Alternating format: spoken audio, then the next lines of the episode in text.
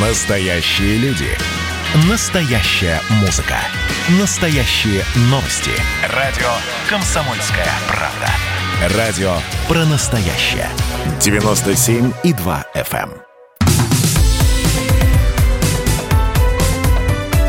Как дела, Россия? Ватсап-страна! Это прямой эфир радио «Комсомольская правда» и продолжаем следить за событиями, за интересными новостями и актуальными темами, или наоборот, актуальными новостями и интересными темами. И вот одна из тем, которая сейчас довольно активно обсуждается везде, на, в интернете, на сайте kp.ru, и, ну и мы готовы ее обсудить. Депутат Госдумы э, Вера Гонзя рассказала о способе снизить цены в России по советской системе. Значит, э, следует изучить торговые надбавки ритейлеров и производителей и обуздать их аппетиты. Ну, казалось бы, все просто. С нами на прямой связи Вера Анатольевна Гонзя, член Комитета Госдумы по бюджету и налогам. Вера Анатольевна, добрый день. Добрый. Ну вот представьте, что я ритейл, э, ритейлер.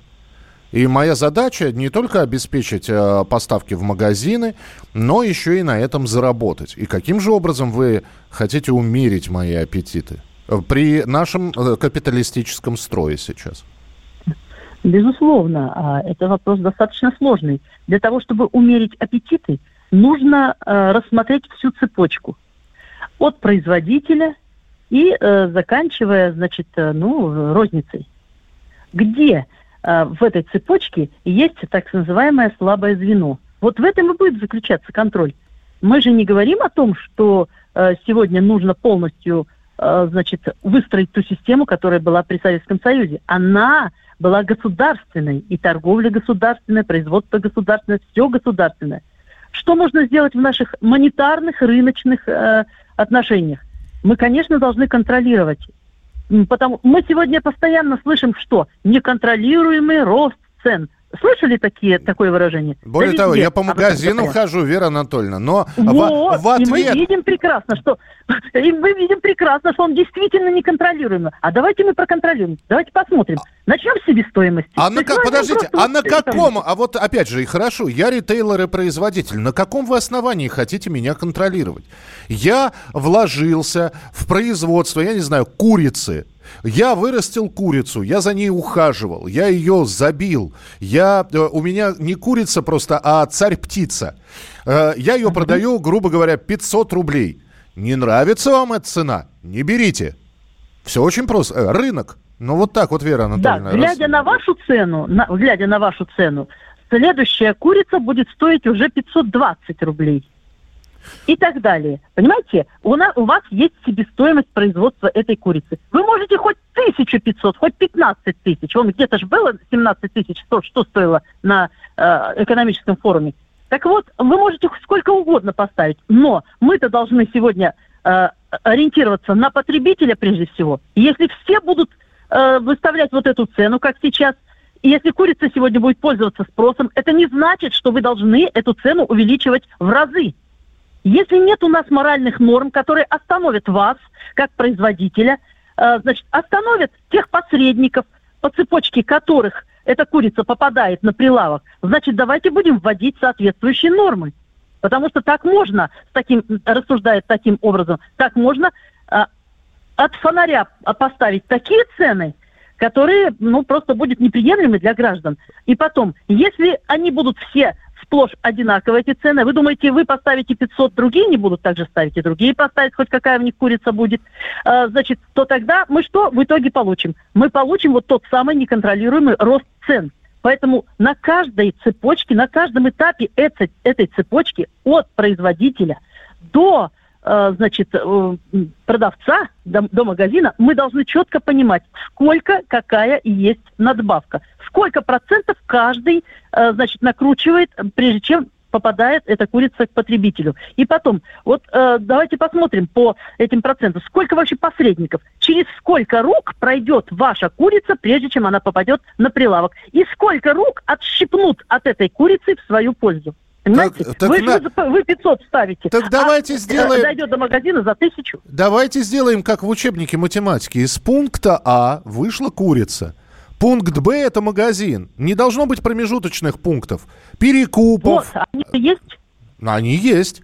Так, может быть, на, на, насчет этого подумать, не приводить к цен, цены к советскому, э, тем более, что вряд ли получится, потому что те, то, я опять, я себе на себе примеряю роль ритейла. Я скажу, уважаемая Вера Анатольевна, а что вы привязались к моей курице? Вы посмотрите на строительные материалы, цена на билеты самолета, вы посмотрите, какие задранные цены на отдых на отечественных курортах, и, ну и так далее. Ведь понятно, так что... я разве только к вашей курице привязываюсь? Я же имею в виду именно все э, отрасли, именно во всех отраслях. Чем сегодня у нас вообще занимается, вот посмотрите, в каждом районном центре э, и в городе тоже, в каждом есть э, э, отдел по экономике. Есть? Есть. Вот чем они занимаются, эти отделы?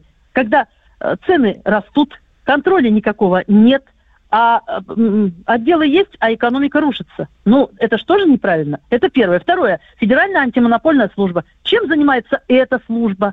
Они же должны контролировать э, все эти процессы. Поэтому я считаю, что сегодня нужно э, в первую очередь э, значит, исключить вот эти необоснованные посредничества э, вот в продвижении товаров. Mm-hmm. Во-вторых, сегодня надо смотреть, сколько процентов оставляют предприниматель на прибыль, потому что здесь э, аппетиты очень хорошие, и если он видит, что товар пользуется спросом, например, э, медикаменты или, например, там средства индивидуальной защиты, то он может э, поставить такую цену, которая, какая какой захочет его левая пятка. Угу. Тут не экономика, понимаете? Тут не экономика и не мораль. Тут истина просто э, в чувстве наживы. То есть какую прибыль он хочет получить. Но ведь это же неправильно, согласитесь. Я Если с... нет моральных норм, я еще раз повторю, значит должны быть юридические нормы, которые бы ограничивали вот эти аппетиты. Я не говорю, что все работают плохо исключительно, э, все э, стараются и только нажиться. Нет. Ну так, а, тогда почему цены-то растут? У нас что, на овощи э, золотым песком, что ли, удобряют почву, на которой морковка и свекла растет? Нет. А почему такие цены-то? Вот не надо найти в этой цепочке вот это слабое звено и проанализировать, и посмотреть, и кому-то, извините меня, стукнуть по рукам. Вера Анатольевна, а здесь вот... аппетиты как-то умерял. Да, а здесь, кстати говоря, вот наши слушатели сейчас, слушая вас и меня, они пишут, а нет ли в Государственной Думе лоббистов как раз э, сетевых магазинов, ритейлеров? Ну вот конкретно по лоббистам я сказать не могу пофамильно, угу. но думаю, что не в Государственной Думе а, только надо искать такого рода лоббистов. Не, в, не только в Государственной Думе. Я считаю, что и правительство Российской Федерации. И потом, мы сегодня, собственно говоря, посмотрите, что сделали. Мы же уничтожили всю конкуренцию. Я почему на фактах сегодня так резко, э, можно сказать, нападаю. Мы же уничтожили конкуренцию. Раньше в каждом городе был свой, э, свои торговые э, центры какие-то, то есть магазины какие-то, там производители, они закупали. Э, значит, все это было, все было, и они составляли конкуренцию. Когда пришли торговые сети, которые, собственно говоря, э, прибыль из нашей страны уводят, бог знает куда, так вот, они пришли, они полностью уничтожили всю конкуренцию, и теперь они через картельные э, договоры ценовые вот эти, они сегодня диктуют на рынке цены. Ну, как вообще это э, понимать? И почему государство не вмешивается в это? Вот мой меня-то вопрос какой? Почему государство сегодня не вмешивается и не регулирует эти процессы? А это должно быть в обязательном порядке сегодня. Спасибо большое, Вера Анатольевна. Э, Вера Гонзя, член Комитета Госдумы по бюджету и налогам. Ну, э, я не то чтобы за государство буду заступаться, но мы же знаем, что была у нас госрегулировка цен на уровне президента России, про подсолнечное масло и сахар, сколько было сказано. Вот. Э, добрый день, Михаил, вы все верно говорите. У нас в Белгороде полно теплиц, продукция отправляется в Москву. Фасуется там, после этого идет по маркетам с другим брендом. Напрямую поставок нет. Здесь возникает вопрос, почему. Слушайте, ну перекупы были всегда перекупы были всегда... Я, ну, первый пример, который приходит в голову, почитайте Бориса Васильева «Не стреляйте белых, э, в белых лебедей». Там герой э, приезжает на рынок, чтобы продавать э, мясо, вот, у него из-под мешка там сукровица начинает, э, э, подходит медицинский или санитарный инспектор, говорит, убирайте это все.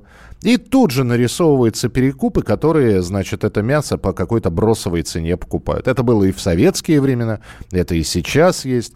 Можно ли наладить прямую доставку? Ну хорошо, а у человека маленькое подсобное хозяйство. Магазину неинтересно получить 2 тонны в месяц. Он хочет 2 тонны каждую неделю получать. И маленький фермер ему не интересен. Так что, ну, хорошая попытка Веры Гонзя, конечно, но будет ли она засчитана, или это просто будет такой, знаете, ну, ну попытка снова поговорить о ценах? А цены продолжают расти. Как дела, Россия? Ватсап-страна! страна